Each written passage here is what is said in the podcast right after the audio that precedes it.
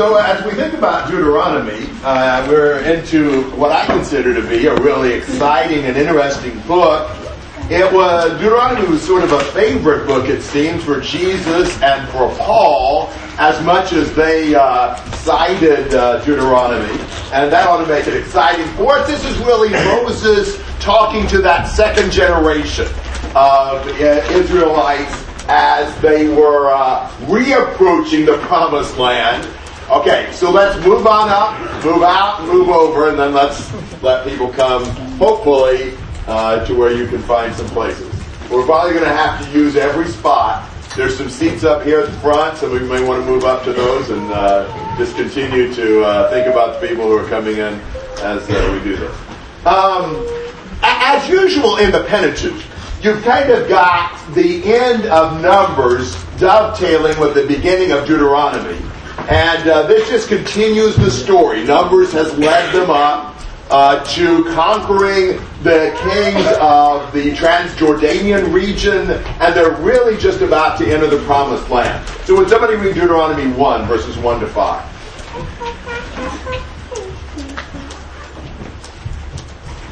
These are the words which Moses spoke to all Israel across the Jordan in the wilderness, and the, in, in the Arabah opposite Suph between Paran and Tophel, and Laban and Hazorah and Dizabah, or Dizah.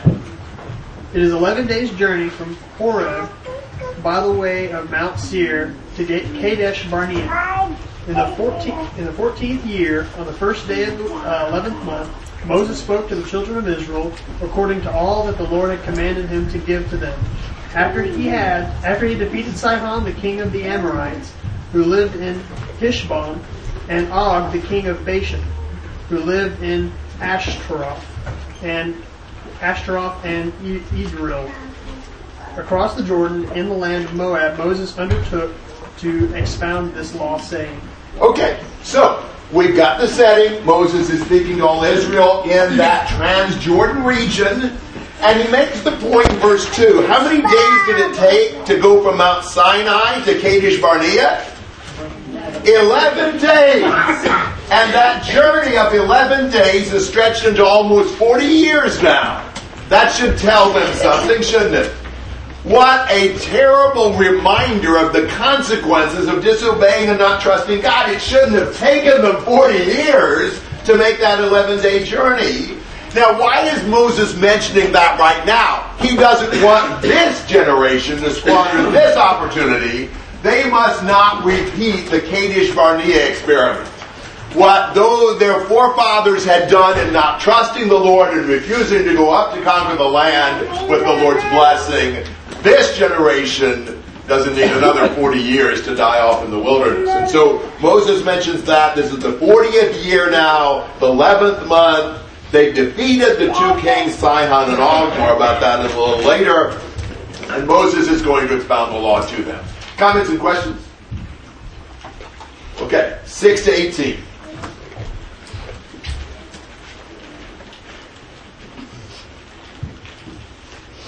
The Lord God, the Lord our God spoke to us at Horeb, saying, You have stayed long enough at this mountain. Turn and set your journey, and go to the hill country of the Amorites, and to all their neighbors in the Arab, in the hill country, and in the lowland, and in the Negev, and by the sea coast, the land of the Canaanites, and Lebanon, as far as the great river, the river Euphrates. See, I have placed the land before you. Go in and possess the land which the Lord swore to give to your fathers, and to Abraham, to Isaac, and to Jacob, to them and their descendants after them. I spoke to you at the time, saying, I am not able to bear the burden of you alone. The Lord your God has multiplied you, and behold, you are this day like the stars of the heavens in number. May the Lord, the God of your fathers, increase you a thousandfold, more than you are, and bless you, just as he has promised you. How can I alone bear the load and burden of, the, of you and your strife? Choose wise and discerning and experienced men from the tribes, and I will appoint them as your heads you answered me and said, The things which you have said to do is good. So I took the heads of the tribe, wise and experienced men, and appointed them heads over you, leaders of thousands and of hundreds. of fifties and of tens, and officers of the tribes. Then I charged your judges at that time, saying, Hear the cases between your fellow countrymen, and judge righteously between between an, a man and his fellow countrymen, or the alien who is with him. You shall not show partiality in judgment. You shall hear the small and the great alike. You shall not fear men, for the judgment is God's. The case that is too hard for you, you shall bring to me, and I will hear it. I command you that at, at that time all the things that should be done. Now, what Moses is now doing is going back and recounting some high points of the history. This would be similar to a covenant format in the ancient Near East between nations, between a conquering nation and the subject nation. They would usually in the treaty have a historical prologue like this. Moses mentions that at that time, when they had been at Mount Sinai, God tells him in verse 6, you stayed long enough at Mount Sinai you know, they, they were enjoying the presence of God on the mountain, but the time has come to leave and conquer more territory for the Lord. As often we have to think about, sometimes we would love just to stay in a place like this all the time.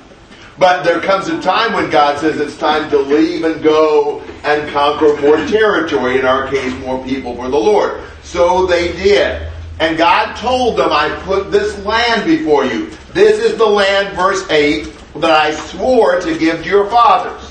So God's oath to give this land to the descendants of Abraham, Isaac, and Jacob shows God's irreversible commitment. He intends for the people of Israel to have this land, but they've got to go and possess it. God doesn't just hand it to them on a silver platter. They've got a responsibility to go in with God's blessing and help to conquer the land. Again, think about how similar that is to our situation. Has God given us a responsibility to conquer territory for Him, people for Him with the gospel? Now, he's going to do the work, but he expects us to be active in that. He expects us to go and fight the battle with the sword of the Spirit to win people to the Lord. And I wonder if there's not a whole lot of application for us in our conquering work as we think about these Israelites who ended up totally messing up when they when they went up to the land the first time. And very much for the same reason that we'll see that we struggle with that, they thought they couldn't do it. They thought, I'm just not good enough, I'm not, we're not capable enough, we're not strong enough, and all that sort of thing. Now, in verse 9, what Moses had told them is, there's too many of you for me to be able to make all the decisions and all the judgments myself. Um, that really showed that God was fulfilling another promise to make them a great nation. You know, God was, had done that. He says He's made you as many as the stars of the heaven in number. You remember what God told Abraham? That his descendants would be as many as the stars. He told him in Genesis 15, you look up, can you count the stars? Or you won't be able to count your descendants either. God has fulfilled that promise, but what that means is Moses trying to lead all the people and make all the decisions just was not working. And so he says you need to choose some wise, good, experienced men to oversee these judgments. Moses realized the need to delegate responsibility. It's never a good idea when one person tries to do all the work. It doesn't work well. It's necessary that we delegate responsibility and use good men to do more work instead of trying to hog it all ourselves. And so that's what they did. They kind of developed a court system with good men in the leadership trying to make the decisions between the people. And he makes the point as he tells them how they're supposed to make those judgments in verses 16 to 18. That they needed to do it based on truth and based on uh, ethics, not moved by preference, preferential treatment to the rich or intimidated by the powerful, but they needed to judge every uh, conflict between people based upon the truth, based upon what was righteous. And so that was the situation back then. They God had already fulfilled the plan to make them a great nation, that promise, and now he was going to fulfill the land promise if they were willing to let him. Comments and questions through verse 18. 19 to 25.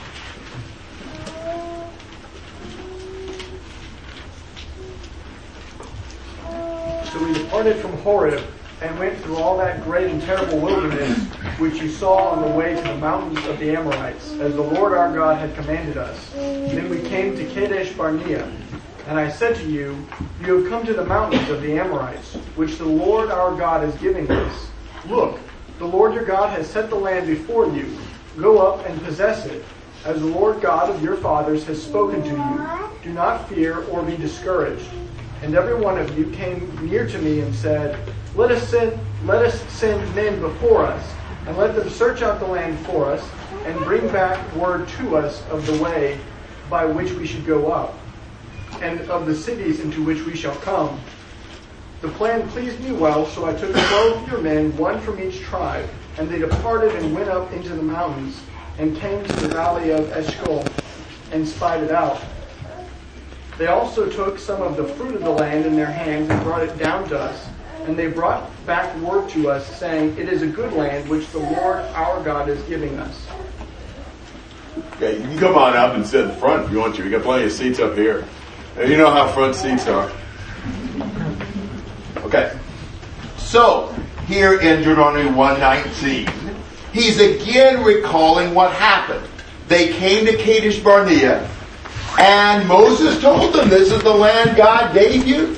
You know, this is the land God has promised you. Do not fear or be dismayed. They suggested, Well, why don't we send some spies in to tell us about the land and how we should approach it and all that? And I thought that was a good idea. So they, they went and they spied out the land. They brought back some of the fruit. And they said, Is this a surprise based upon what God had said? They said, This is a good land that God is giving you. What had God told them the land would be like? Good. Yeah, flow with milk and honey. It was going to be a wonderful, sure enough, just the kind of land God said. To this point, everything has gone well. Unfortunately, it doesn't continue to go well. Look at verse 26. Yet, you were not willing to go up, but rebelled against the command of the Lord your God. Mm-hmm. And you grumbled in your tents and said, Because the Lord hates us, he has brought us out of the land of Egypt to deliver us into the hand of the Amorites to destroy us. Where can we go up? Our brethren have made our hearts melt, saying, The people are bigger and taller than we. The cities are large and fortified to heaven. And besides, we saw the sons of the Anakim there. Look at their attitude. They should have made up their mind and began to fight against the Canaanites. Instead, they decided to fight against God. They turned on God. They blamed Him because it was difficult. There were giants. They, they were upset because there's people in there that are big and tall and they have really great cities. And they thought that the difficulties and the challenges that they were facing in taking the land were a sign that God was rejecting them. They thought that there shouldn't be any obstacles and there shouldn't be any problems when God gives you a job to do. Now we need to learn that lesson. That's not the truth. Don't think that because it's not easy, that therefore God must not be in it, therefore God must have abandoned me, therefore, you know, what, what happened to the Lord? Certainly, God has the strength to enable us to overcome challenges and difficulties, and He uses those things to strengthen our faith and to strengthen us and to purify us. It's not a bad thing necessarily when we face things that are really hard and take a lot of courage and require a lot of trust and faith in God. If they had trusted the Lord, God was stronger than every Canaanite giant and every fortified city there ever been in the whole world. But they were not trusting God, they were looking at the obstacles. Now, I think I'm going to try to see if I can figure out how to do these chart things here, although, I'd like to say, I don't have a whole lot of these, but uh, maybe I can get this to come on, and maybe I can. I don't think I did, so who knows. Or maybe this is going to take a minute. Anyhow, we'll see if that comes on. If it doesn't, we'll work on that. Is it up? Okay, you're going to come. Yes. Yeah, I, as if, as if Satan isn't enough, it says in 28, our brethren have made our hearts melt. And sometimes we do that when we should be encouraging people to go forward. Yes, that's exactly right. Not exactly sure why this isn't automatically uh, doing the right thing. There, maybe it will. Okay. Not sure why, but yeah, that's exactly right. Sometimes our biggest discouragements are from our brethren. You want to figure out what we're doing here, right? Because when brethren think that, you know, we can't do it, they can be more discouraging to us than what the enemy is. And, you know, you think about how we face similar obstacles. We have our high walls and our Anakim today when we say, you know, I just can't do this. Maybe we're talking about fighting temptation. And we say it's just so hard. It's just so difficult. Yeah, thank you. You got it up. I appreciate that. Um, and, uh, okay, let me see if I can do the right thing here now. Okay. And uh, I wanted to show you this for a second, and then I'm coming to a screen that will show what, what well, this is the basic idea of the book. Uh, you've got the historical prologue, that's what we're in. You've got basic principles, then the specific laws, then kind of the covenant ceremony, the blessings and the cursings, the terms of the covenant, and concluding narratives. That's just one outline of the book as a whole, and that outline would fall pretty much along the lines of ancient Near Eastern treaties. And I want to show you this. You know, look at what it says in verse 28. You know, our brethren have made our hearts melt. It didn't have to be the Israelite hearts that were melting. It could have been the Canaanites. When this generation finally does enter the land under the leadership of Joshua, Rahab says our hearts are melted. And, and a couple of other times in Joshua that I've shown there on the screen, 211, 5.1, and 7.5, they say that the Canaanites' hearts were melting because they had heard the great things God had done. God had defeated Pharaoh, king of Egypt. He had led them through the Red Sea and drowned the elite Egyptian army. Who ought to have their hearts melting? It's the people that God is attacking, not the people of God that He is with. So it could have been them. Um, uh, it could have been the, the Canaanites that had their hearts melting. So you can think about that in a minute, but I want you to think about then how we we face temptation. And what do we think? I'm too weak. I can't do it. That temptation is too strong. It's too difficult. Uh, I was raised badly. I have bad genes. I have a terrible environment. You know, I have a bad personality. I've got this. I've got, we've got all sorts of high walls and giants that we say we just can't overcome. I, I just, it's, it's too much. It's too strong. I can't do it. Think about how we do that same thing in evangelism. We will say, oh, I know God wants us to go out and preach the gospel, but nobody listens. I don't know how. They'll reject me. I, we've already tried it. It never works. Nobody cares anymore. And a whole lot of other things. They're, they're really menacing looking, you know. They might actually say no. They might sometime put a door in our face. You know, probably not, but it might feel like that to us. And, and things like that. You think about how similar we are to the Israelites. We just can't do it. Look. Look at the walls. Look at the cities. Look at the giants. What did they need? You know, what was the thing they lacked to go into the land? Wasn't it trust in God and dependence on Him and a willingness to do what He says, even if there are challenges? Isn't that how we need to face our battles? Trusting in God, courageously relying on His strength and knowing that the God who can drown Pharaoh and his army can handle any challenge that He gives us. All right, comments or questions down through uh, 128? You had, uh, you'd already mentioned that one of the things that it does for us when we face very difficult challenges is that it strengthens us. Uh, it also, our weaknesses, as you were just saying, uh, helps us realize that it is God winning the battles for us.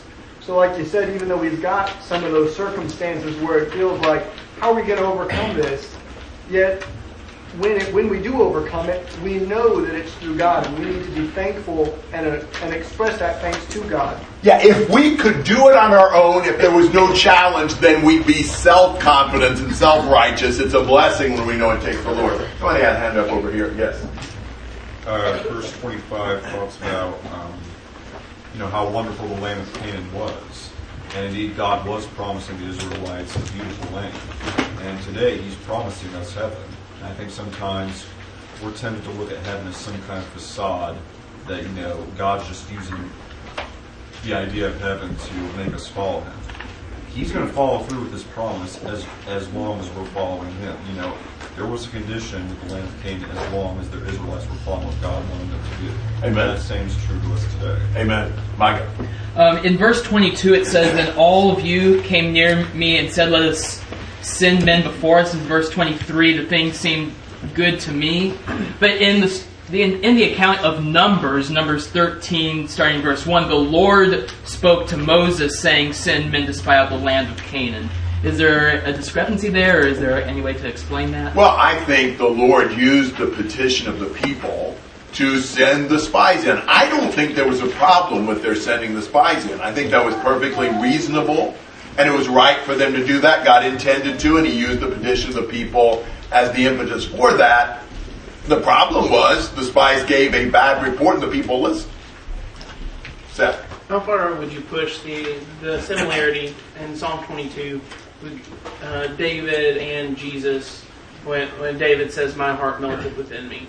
Well, I think it just shows that idea of just kind of feeling overwhelmed and discouraged and things like that. I would just use that as kind of a parallel kind of expression that that you know uh, the, the heart melted. Not necessarily that it was a lack of trust in God, but that it was a feeling of being overwhelmed. Yes. Um, not only God gave us the strength, but He also gave us the tools to fight those battles. If you look at Ephesians 6 10. And so there's actually no reason for us to back up and say, oh no, because He gave us everything. We have all we need and then some. In Christ we can overcome. Yes. Amen. All right. Would somebody read 29 to 33?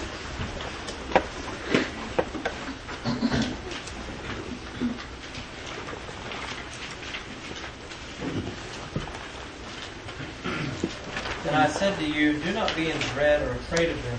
The Lord your God, who goes before you, will himself fight for you, just as he did for you in Egypt before your eyes.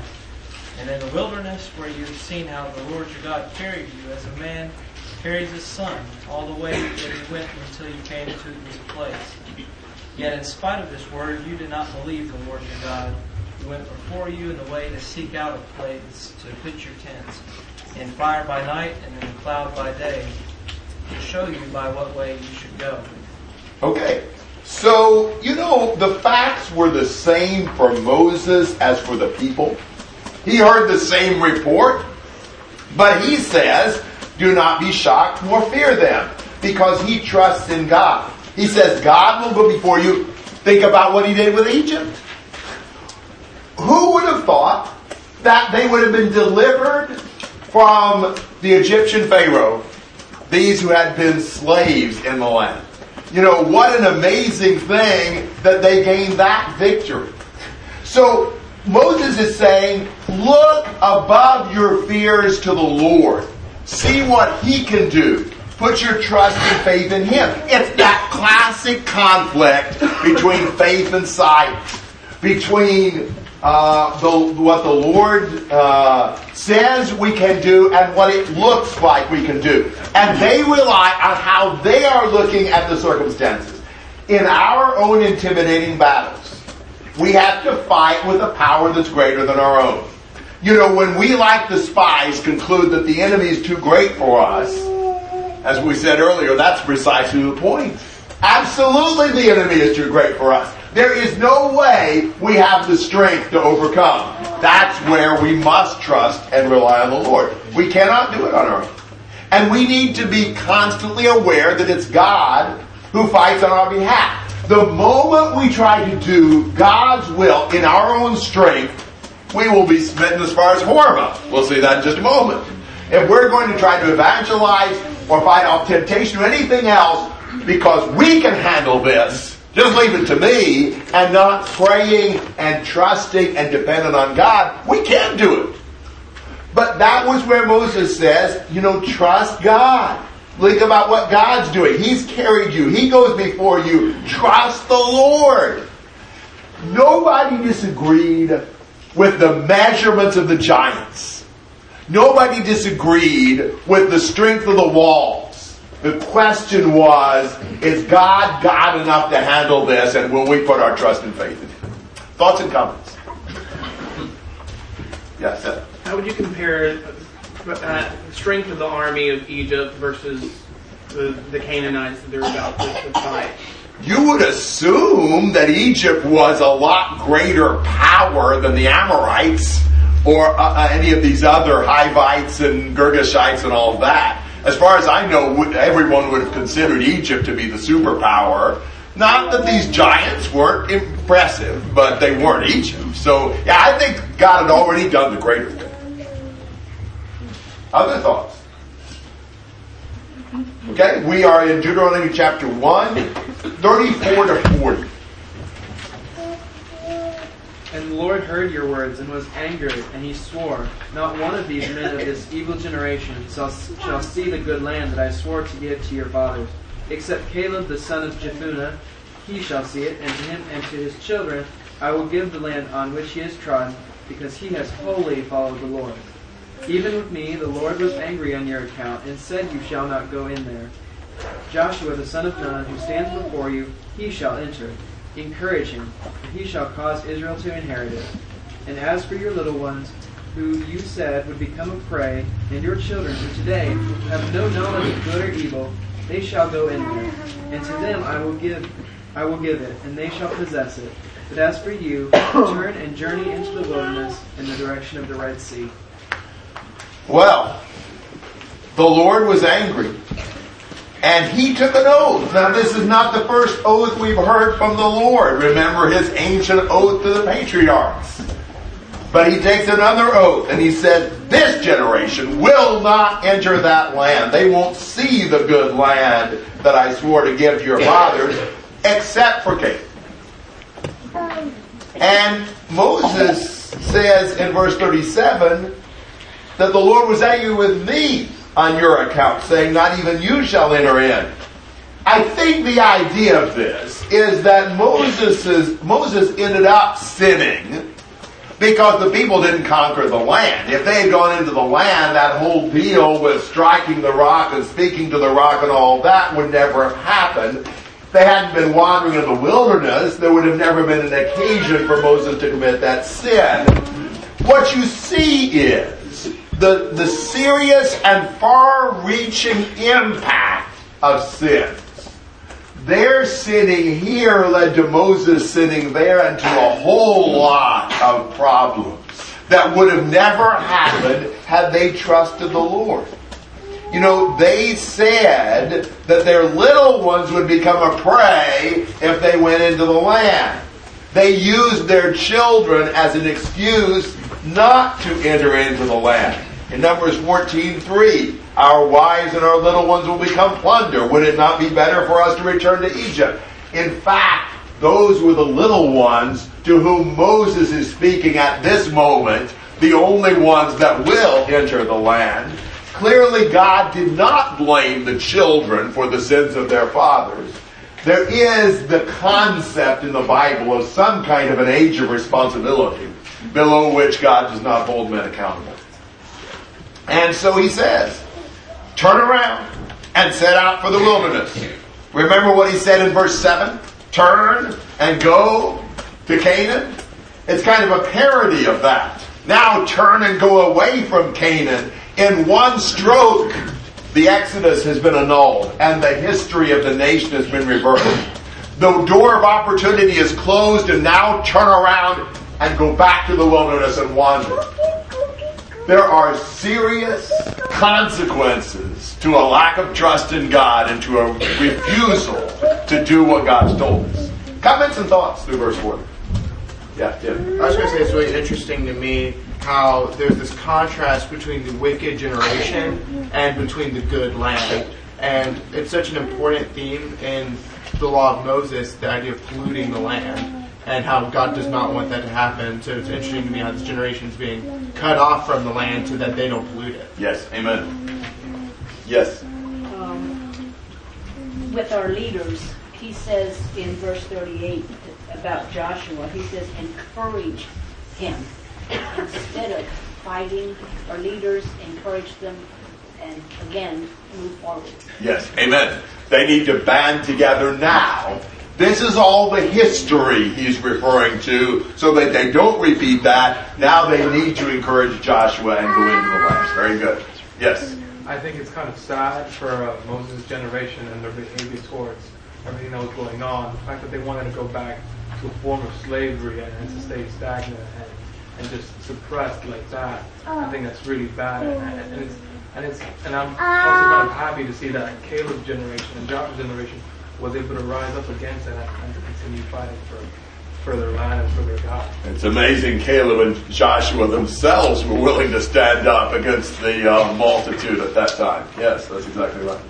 Other thoughts? Yes, Randy.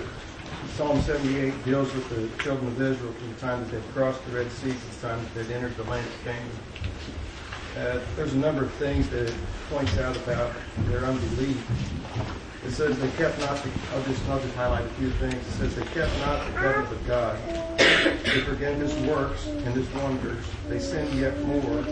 They tempted God. They spake against God. They believed not. Uh, their heart was not right with him. Uh, yet they turned back and tempted God. They remembered not his hand for the day he delivered them from the enemy. Yet they tempted God. They turned back. They dealt unfaithfully. And so there's a number of things that they did that we see that were not right. And when we turn into the book of Hebrews, the third chapter, we see a strong admonition for ourselves that we not emulate that same behavior. Wherefore, as the Holy Ghost saith today, if you will hear his voice, harden not your hearts as in the day of provocation, in the day of temptation in the wilderness, when your fathers tempted me, proved me, and saw my works forty years. Wherefore I was grieved with that generation, said they do always err in their heart, and they have not known my ways, so I swear in my wrath, they shall not enter into my rest. Take heed, brethren, lest there be any of you an evil heart of unbelief and be parting from the living God. So there's a strong connection to what we read now to how we ought to behave in our lives. Absolutely. Hebrews 3 and 4 are basing the exhortation on our being in a similar position to what the Israelites were in Kadesh Barnea. They had a heart of unbelief. They didn't enter in and they died in the wilderness. Will we enter into our promised land only if we trust the Lord in a different way than what they, they uh, had refused to do? Yeah, very good point. Yes, sir. uh, all over this chapter, verse 18, verse 20, verse 22. Moses said, I said to you, do this, do that, but you rebelled against me. But he's not actually talking to the individuals who did that. He's talking to their kids. Uh, how do we, I mean, why does he say, why does he not say, your, your parents did this? Why, why does he say, you're the ones who did this? Yeah, I, I mean, he does say that several times. I think he's making that distinction. But I think he's trying to challenge this generation to not be what their fathers were. I'm not sure if I have a better answer than that, but but I mean, I think a lot of this he's kind of putting in the terms of the way it was 40 years ago. He's going back and reviewing that history, and and and uh, not necessarily charging this generation, but but basically saying this is what your fathers did. Yeah, Dave. Could you not just be speaking to Israel as a whole rather than the generation? Right, right. Good question. Other thoughts? Well, there, there's such an encouragement from that, right? I mean, they are being challenged in, in, in the fact that their parents did this wrong. They need to rise above that. They, they need to not think about things in terms of, well, it won't ever happen to me. But, but we need to live our lives in such a way that we're we're reminded of sins and past sins and, and live our lives that God has delivered us from those, but not be tempted to go back into them. Amen. Yes. Very good. All right, 41 to 46. Then you answered and said to me, We have sinned against the Lord. We will go up and fight, just as the Lord our God commanded us. And whenever one of you hath girded on his weapons of war, you are ready to go up into the mountain. And the Lord said to me, Tell them, Do not go up nor fight, for I am not among you, lest you be defeated before your enemies. So I spoke to you, yet you would not listen, but rebelled against the command of the Lord, and presumptuously went up into the mountain. And the Amorites who dwelt in that mountain came out against you, and chased you as bees do, and drove you back from Seir to Hormah. Then you returned and wept before the Lord. But the Lord would not listen to your voice, nor give ear to you. So you remained in Kadesh many days, according to the days that you spent there. Isn't that an amazing story?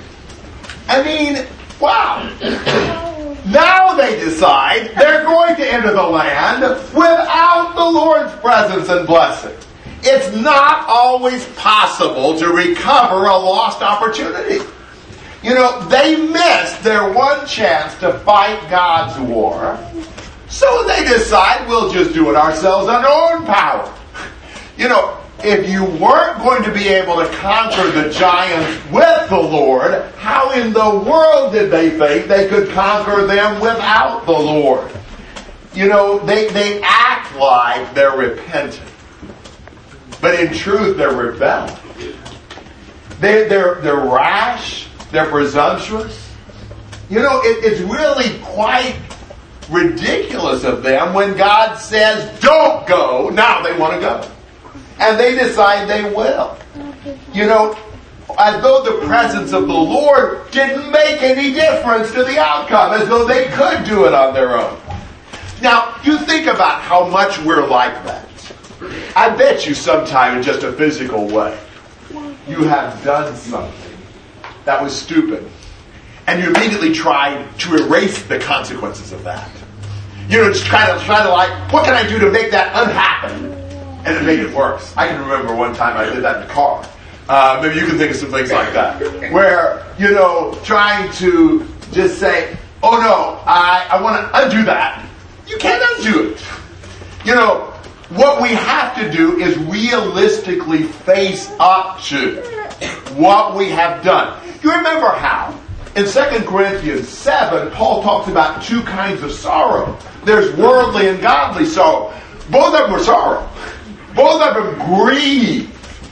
But, but the one kind grieves for ourselves. It's a selfish grief. You grieve the consequence. You want to, you really want to undo it. You, you don't want to feel bad you know, and, and it really upsets you. And, and but the other kind, you're grieved because you disobeyed the Lord, you hurt the Lord, and you want to change by doing exactly what the Lord says from here on out.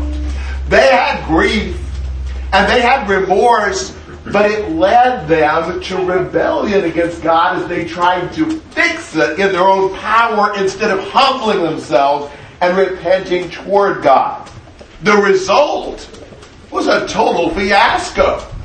It showed that their success totally depended on God's presence. When they went up to attack the Amorites on their own, the Amorites responded like wild bees, bees in a disturbed hive and chased them all the way back to Hormah. That was a mistake. You know, there are times when we do things that have consequences, that those consequences will not and cannot be reversed. Now, we can do the right thing now. We can handle it the way God wants us to now. There's always the right thing to do given the situation, but there is not always a way of just taking the situation away. I can't just reverse always the effect of what I did. I need to humble myself toward God and decide from here on out I'm going to listen to the Lord. Now what can I do, God? What, what, what would your will be in this situation and humble ourselves? All right, comments or questions on all this in chapter 1? Right. This reminds me of like a, a kid playing with their toys and you know their parents tell them to you know clean them up and they don't do it until like the parent stands up and then they start scrambling to clean them up. Yes. Um, you know, I, I kind of see that here, like not you know willing to do anything until you know the, the hammer is right over your head, but by then it's, it's too late. Yeah, that's a great that's a great analogy. I like that. This, this section has always been really difficult, I think, to understand the mindset of the Israelites. God said to go, they said we can't. God said you can't, they said let's go. If they had never gone, would they have always thought maybe we could have gone because we never tried it? But then again, when they tried it, they could have thought, see, I told you we couldn't do it. Yeah, so it doesn't really tell us their mindset other than the fact that they're constantly rebelling and on their own. So it's hard to really know how that was, but God did prove to them, I said don't now at this point, so forget it, and proved that there's no use. Well, I mean, I think the whole key is trusting the Lord and listening to the Lord. You know, we try to do anything different from the way God says it's going to be a disaster. Always. Good comment. Other thoughts? Yeah, Kelly. It's a much different situation here if they had just repented and mourned about that. How much different all this would have looked. Amen. And better yet, if they had chosen to go up when the Lord told them to. Other thoughts? Yes, uh, Joseph. Uh, I just want to go to something that in verse 37 where it talks about uh, how they that he says he's blaming the Israelites for on Moses his sin. I think it's interesting that because their weakness he sinned, and he's encouraging them to encourage Joshua so that they may enter instead of causing him to sin also. Great point. Yeah, it's a good comparison. Yeah, I like that. Yes. You know, all of the mental strength that we had and all the motivation, um, you know, can't always, you know, in this case, you know, I'm sure Israel, you know, had the desire and uh, motivation and energy to uh, try try to attack the Amorites, but you notice how you know it doesn't work out, and you know sometimes I think we're tempted to uh, get angry with God when we we pour out all of our energy uh, into something that you know that ends up in a disaster when it was something that God never commanded in the first place. Right. Yeah. Yeah. If, if, if it's not the Lord's will, then it's not the Lord's fault when it doesn't work out well. Other thoughts? Okay, chapter 2, would somebody read verses 1 to 8?